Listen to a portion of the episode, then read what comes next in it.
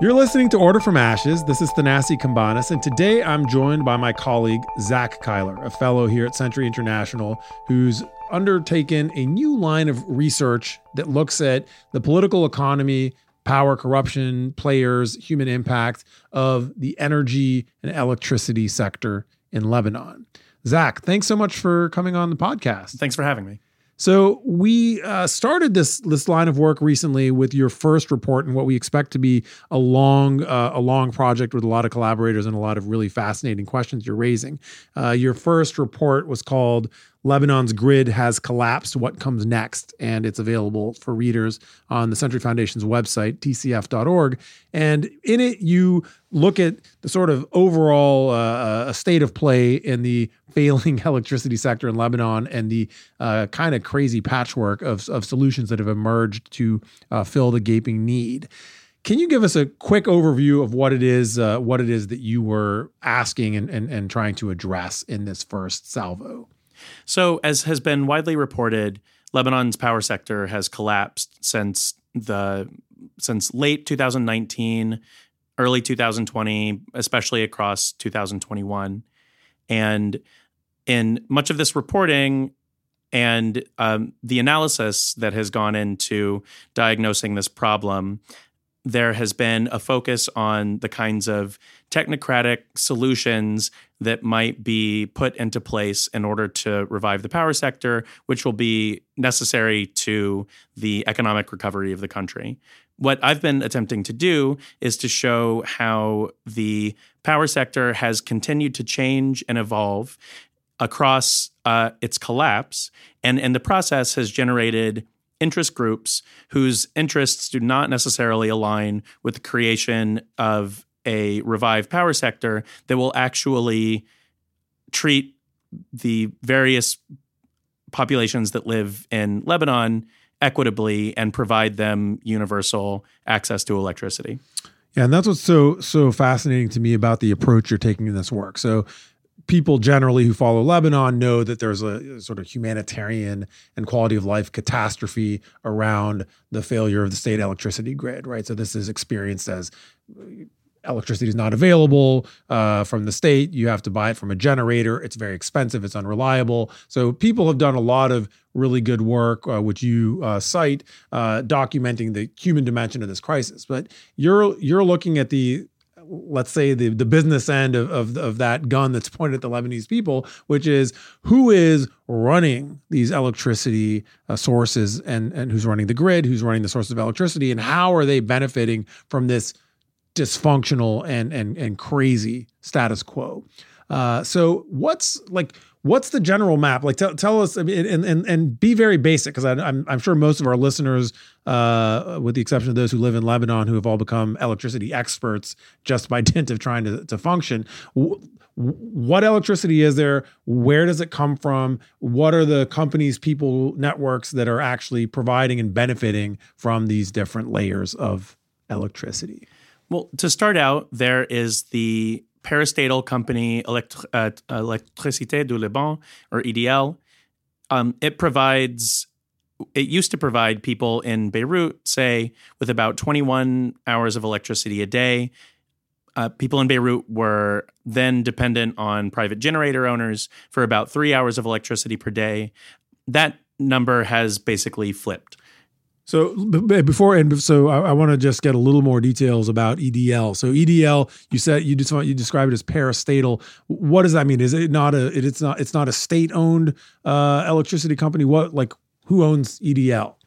It is a company that is run by a corporation that is, exists effectively parallel to the Lebanese state um, under the direction of the Ministry of Energy and Water. Uh, but it has a, a, separate corporate status. It's not a, a, state agency per se. And is it controlled, or is it one of these things like should we think of it the same way we think of a public utility that's like, even if it's quasi independent or or has some kind of corporate status, it is effectively a state organ? Effectively, I mean, it's a regulated a regulated monopoly, um, and across the years um, since uh, about 2020, uh, it has stopped being able to provide the uh, residents of Lebanon with um, electricity. And in its absence, a set of owners of private generators who used to provide power about three hours a day to people in Beirut, more outside of Beirut, have come to fill in the gaps. And, you know, people have exaggerated the extent to which uh, these groups of generator owners have been enriched by this process, but they are providing more than twice the electricity that they used to. Um, this requires the purchase of quite a bit of diesel fuel to run these generators, and they have effectively uh, prospered as they have filled in the gaps left by the state. So that's one of the core interest groups uh, that this that this commentary focuses on. The second is a group of fuel importers who occupy another important piece of the puzzle, part of the supply chain for getting electricity to Lebanon's residents. There are about 13 companies that uh, are widely reported to enjoy political connections, who dominate the importation of fuel and have been able to really get fat off of the uh, collapse of the state and the um, increasing demand for diesel for these private generators. So the, these fuel importers are specifically import, importing diesel fuel that's almost exclusively used by generator private generators? Not exclusively. I mean i think that diesel is used for international trucking say uh, and these these importers uh, import you know gasoline for um, Lebanese cars. They they import all sorts of fuels. Uh, but over the last three years or so, there has been a massive increase in demand for diesel as these diesel run private generators have become really essential to the informal grid that has emerged in the absence of the state. And this is happening at a time uh, when cash is in dramatically short supply since the financial collapse that followed the 2019 uh, revolution and the sort of uh, let's say turn maximal turn of the predatory uh, Zuama class that runs Lebanon. So at the very moment that people have run out of money, they're also dependent on cash, presumably dollars, uh, if possible, to pay for this diesel that powers the generators that enables them to live. That's exactly right. And are there any is there any other major group we need to be taking into account as we think about the power map? Or can i start asking questions about who who these uh, who these people are? Sure. The the other major group that i look at in this commentary is the set of individuals households and communities that have been able to carve out their a, relative degree of independence from both EDL as a dysfunctional state provider of electricity and the class of generator owners on which so much of the population is dependent.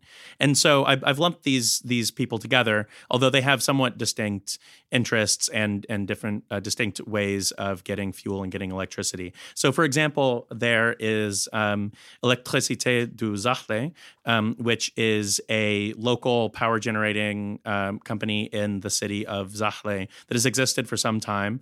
Um, Elect- uh, Electricité du Jbeil, um, which is very similar to um, Which has done a better job than EDL of providing electricity to the inhabitants of Jbeil. And then there are the households and communities uh, that have started investing in and importing solar panels, um, who have uh, really started a renewables boom in Lebanon and are able to secure electricity um, entirely separate from EDL and independently from both uh, fuel import, the fuel importer cartel, and the cartel of generator owners.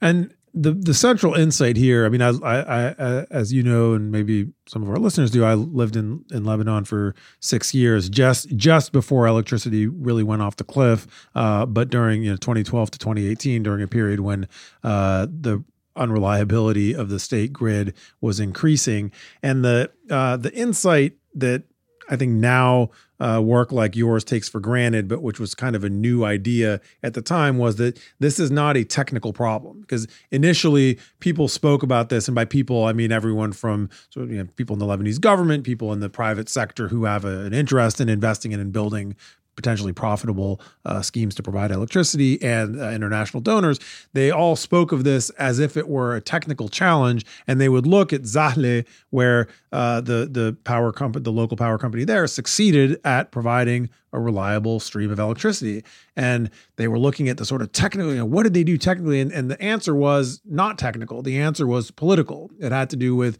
uh, human networks of power rather than physical networks in a grid. Uh, and c- can you explain like what like what's the problem? Who's getting in the way of of uh, of addressing this otherwise straightforward technical challenge of providing electricity? And what I'll remind our listeners is a pretty small country of you know depending on whose estimate you take, four to six million people.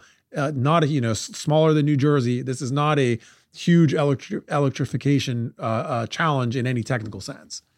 Right. I mean, so people have been running grids for quite some time now, um, and there is uh, a wide array of experts who, you know, know who understand the technical problems involved in running grids. One of the major issues, uh, I think, has been the collapse of Lebanon's natural gas supply after 2013 with the shutdown of the Arab gas pipeline, which was fundamentally a, a political problem. But since then, and across time, the fundamental issue has been that there are actors within the Lebanese political system who are able to insert themselves and collect rents effectively on their capacity to get involved in every aspect of the importation of fuel, the provision of power through private generators, and to essentially siphon resources out of the power provision system that ought to be going to what is fundamentally a, a pretty straightforward set of technical problems. So who is who controls these uh these generators and these uh and the the fuel import is it uh is it like i'm i'm guessing all the major political parties have a an organized crime slice of this trade but it is it, like how does it work uh both with the diesel and with the generators themselves so on the diesel and fuel importation set of the problem there is a set of about 13 companies who import fuel from abroad. There's one Coral Oil, which has uh, reportedly privileged access to foreign currency and is effectively able to coordinate the importation and financing the importation of fuel on behalf of these other companies. And together they constitute an oligopoly that is effectively protected by the state. Um, relatively recently, uh, just as the crisis was starting to unfold in 2019, the Lebanese government introduced um, another company in an attempt to force competition within this sector. That company was called ZR Energy, and its owners, the Rahme brothers, have recently been sanctioned by the US Treasury for alleged corrupt practices in their importation of um, fuel uh, in connection with um, Algerian company Sonatrach.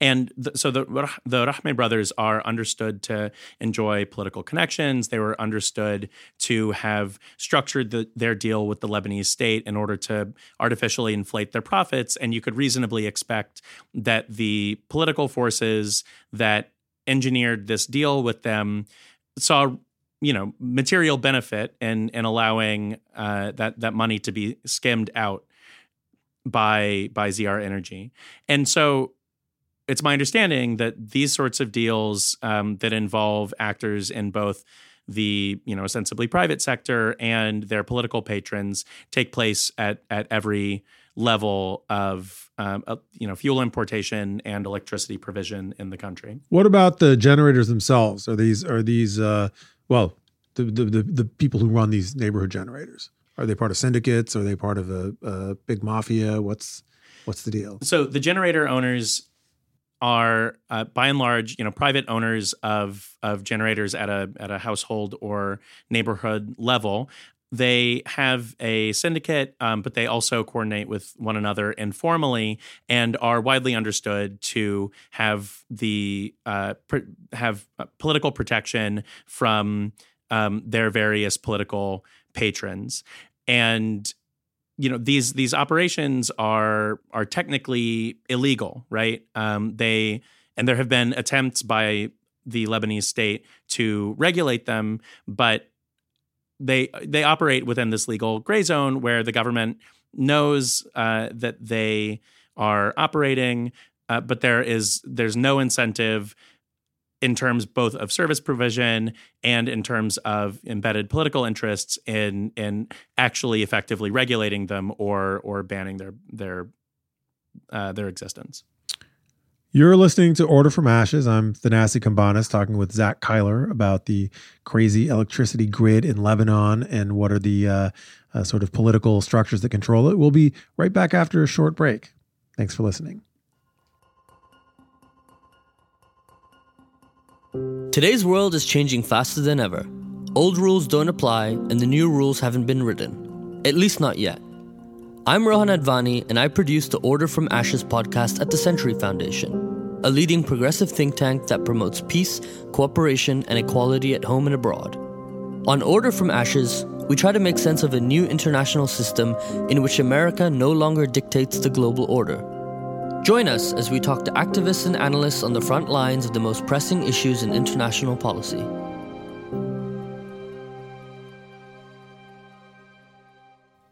Welcome back to Order from Ashes. I'm Thanasi Cambanis, and I'm here uh, in New York talking to Zack Cuyler about Lebanon's power grid. And right before the break, uh, we were talking about the uh, the mobsters, such as well, let's call them organized criminal figures with political dimensions, who control the uh, the the Lebanon uh, the Lebanese uh, uh, informal power grid, neighborhood generators, imported diesel, uh, and uh, in the second half of, of our conversation, I'm I'm hope, hoping we'll we'll sort of move towards and maybe even end up hearing some ideas about what viable solutions might look like, uh, and also what are the what are the sort of avenues for for further study.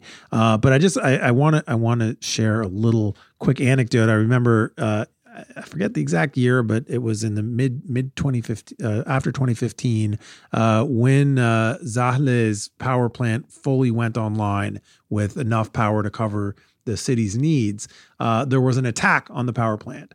Uh, uh, you know, it was machine guns, thugs. no one was hurt, um, and it was uh, understood to be the generator mafias of Zahle striking back against the plant because their livelihood, their corrupt and parasitic livelihood, uh, was being taken away. And in that case, the reason why um, the, the the power uh, plant prevailed, which was in the interest of the people who lived there, was because there was a, a, a, a single control in that area by one political faction, uh, and they were able through informal channels to to strong arm those generator owners into essentially accepting the loss of their of of their like parasitic rent uh, revenue. Uh, but when you look at this on a national level, you're dealing with a series of of, of people who are enriching uh, factions up to the very top through a form of, of revenue that is it's all cash and it's all unregulated. So uh, you know when we look at this and we think, of course, it's in the interest of Lebanon and Lebanese to have a functional power grid and and utility that provides real, reliable electricity at a regulated price. But in fact, that's a that's a that's an abstract way of looking at at what the people who have power in Lebanon want, and they actually don't care at all whether people get reliable electricity. They care whether there are cash streams of revenue that they can control and steal from. So it turns out that effective an effective state provision of services is anathema to the interests of the key stakeholders of the state.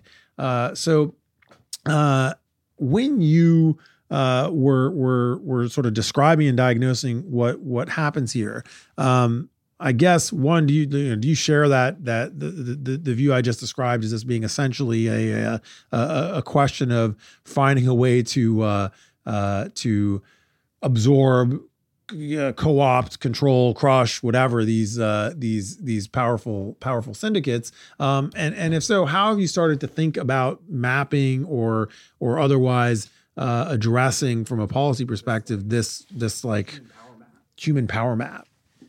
So I think Yeah, I think that cuts to the core of the problem. There are actors who are getting rich from the system that currently exists. The system that currently exists is necessary to the everyday life of, you know, the residents of Lebanon, um, Lebanese and non-Lebanese, and you know, a lot of these actors are just willing to use force, as we've seen over and over again, in order to protect their interests.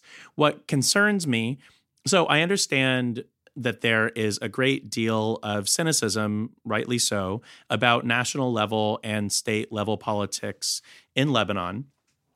And I see this talked about in the power sector through, you know, plans to revive the grid through forms of decentralization, basically allowing and, and, and encouraging the um, formation of community level um, plans for power provision, either with community level solar or models like EDZ and EDJ. Ultimately, though, a decentralized system of that sort would essentially deny a basic service to the wide swath of the population who would either be unlucky enough to not live in one of these communities that's able to create a functional system against the political resistance of the people who benefit from the current system, or who are unable to purchase power for themselves by whatever means. I mean, so right, so if uh, if you were to pers- if if such a decentralized approach were like if if different communities were to pursue it, uh, fir- first question: Does the current existing grid infrastructure allow that? Would something new have to be built in terms of infrastructure, or could or could you city by city, village, region by region, just have your own power and share it locally, and not somehow be subject to uh, the limits or the the function of the existing grid? I think that that is a you know an, a a choice that uh, people are looking at, but um, these are the sorts of questions that I'd like to um, get into on on the technical end of things and this line of research.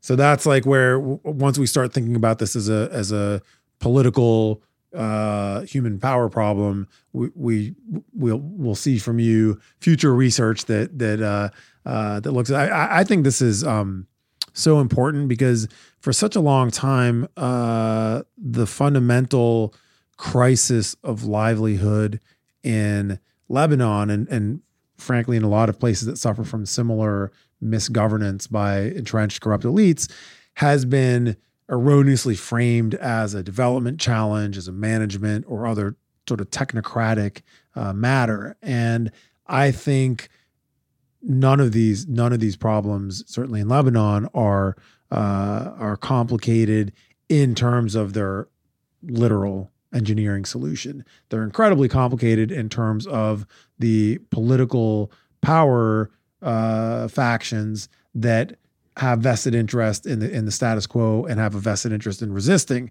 any kind of change. And what I see as fundamentally absent is any kind of really detailed or or uh, authoritative description or mapping of who's doing what. So we sort of know in general that this or that political figure or this or that faction has a hold on, you know, trade at the port or power distribution or generators here or fuel there. But no one's actually said, okay, these six wealthy people who are protected by these six political leaders are monopolizing the diesel trade and are using violence to prevent anyone from build, building a new grid. Uh, is that is that kind of work doable? I mean, how how does how does a researcher, policy researcher, pursue that kind of information? Well, of course, people are going to be very protective of this sort of information. Uh, but there are people who are already doing this kind of work uh, who I'd really like to be involved in this project. You know, and and from it's my understanding um, that uh, there are a lot of people who just want to make their case for why they are a necessary component of the electricity service provision system as it currently exists in Lebanon. I mean, people generally want to want to make their case, and so you know, of course, there are things that people aren't willing to say. You know, nobody is going to say that they'll use coercion in order to protect their monopoly power. But it's my understanding that people generally are interested in making their case and de- you know defending their interest rhetorically um, and so effectively what what we want to do in this project is uh, talk to as many people as possible about how things are evolving their understanding of why that why things are evolving as they are and from that build a map of uh, who the relevant actors are, what their interests are, what sort of power that they wield, in order basically to understand how we could move forward and, um, you know, for those who are interested in this, create an equitable grid that provides universal access to electricity for people living in Lebanon.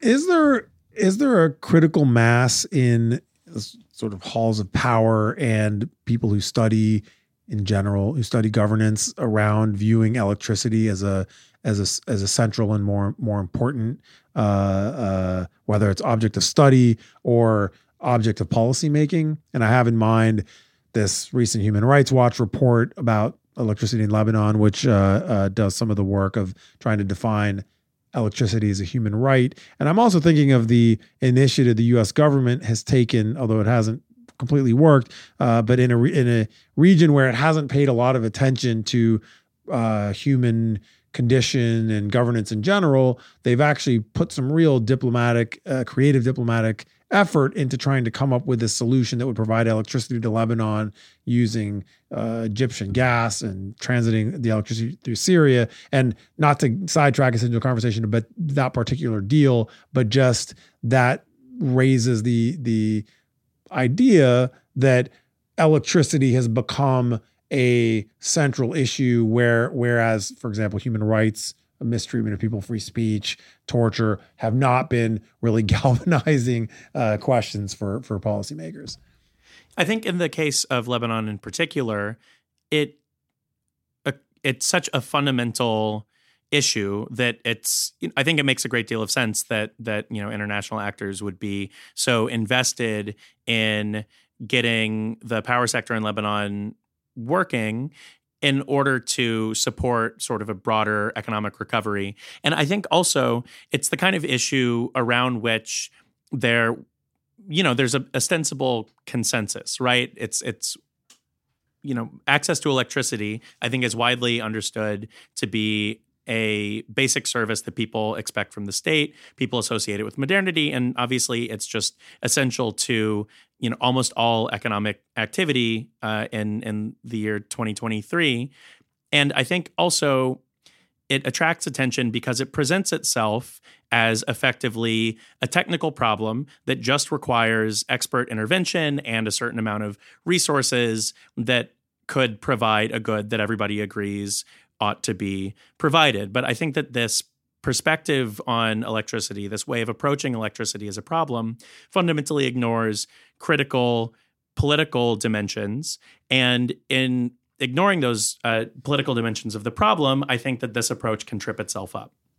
Yeah, that's fascinating. I mean, I have uh, a, a, lot of thoughts as I as I listen to you talk, and I'm kind of struck by how uh, uh, in you know in practice, Lebanon has been a real sad long running experiment in like what happens if you just neglect every single public good and public service? Privatize it leave it to communities see if people can survive without it. And what we've what we've found over the last 15 20 years is uh, uh, people can survive. They can't thrive, but they can survive without effective state-run schools, health services, uh, you know, food distribution, all the things that, that you expect the state to either provide or backstop.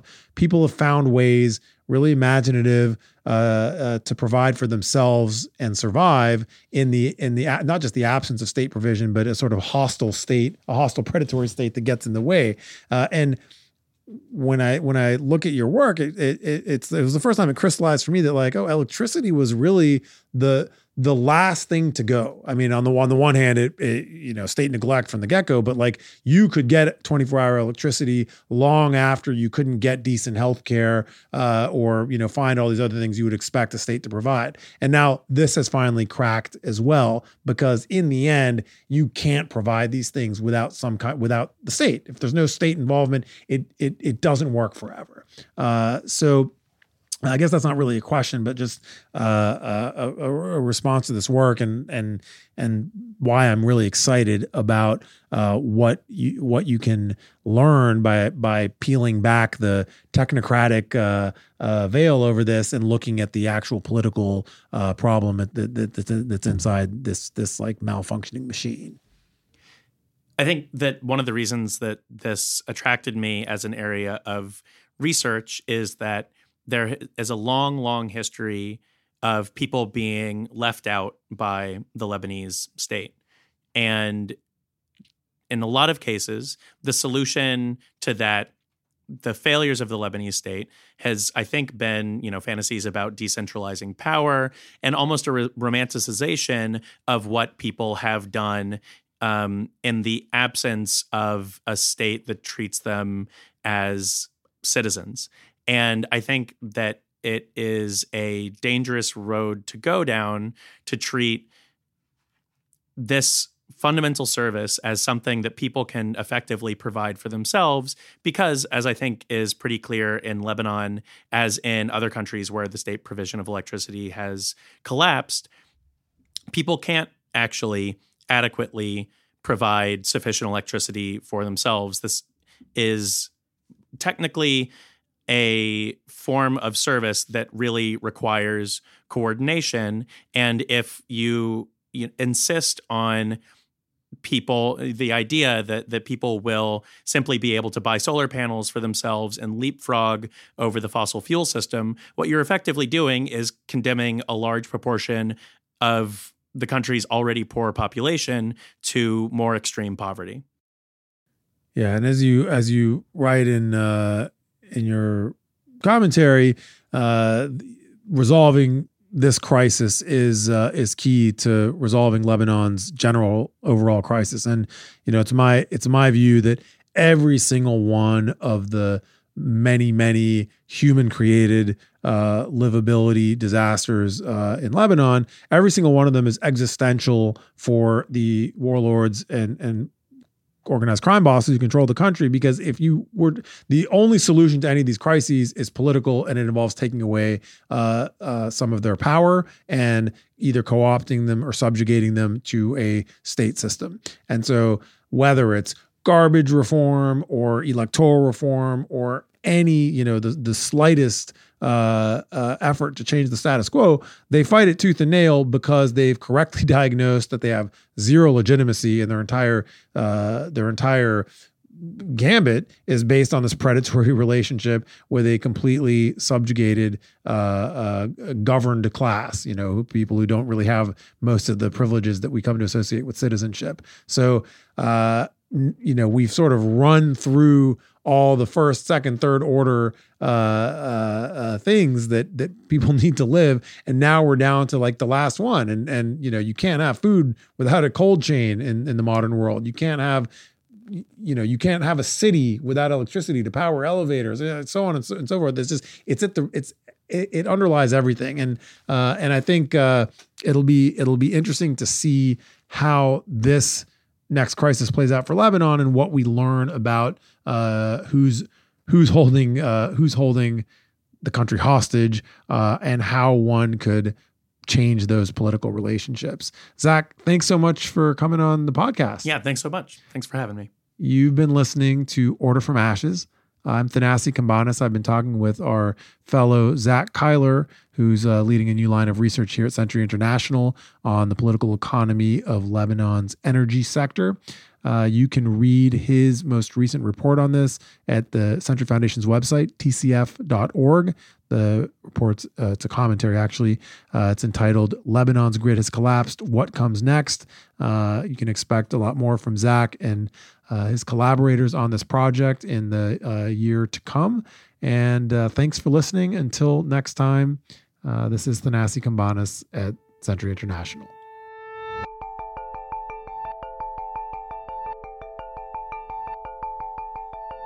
Order from Ashes podcast has been brought to you by Century International. Our work builds on more than 100 years of commitment to international peace, security, and governance at the Century Foundation. We are independent, critical, and progressive. For more information about Century International's work, please visit tcf.org or follow us on Twitter and Facebook. We depend on audience feedback to reach new listeners. If you like what you hear, please leave a review wherever you get your podcasts.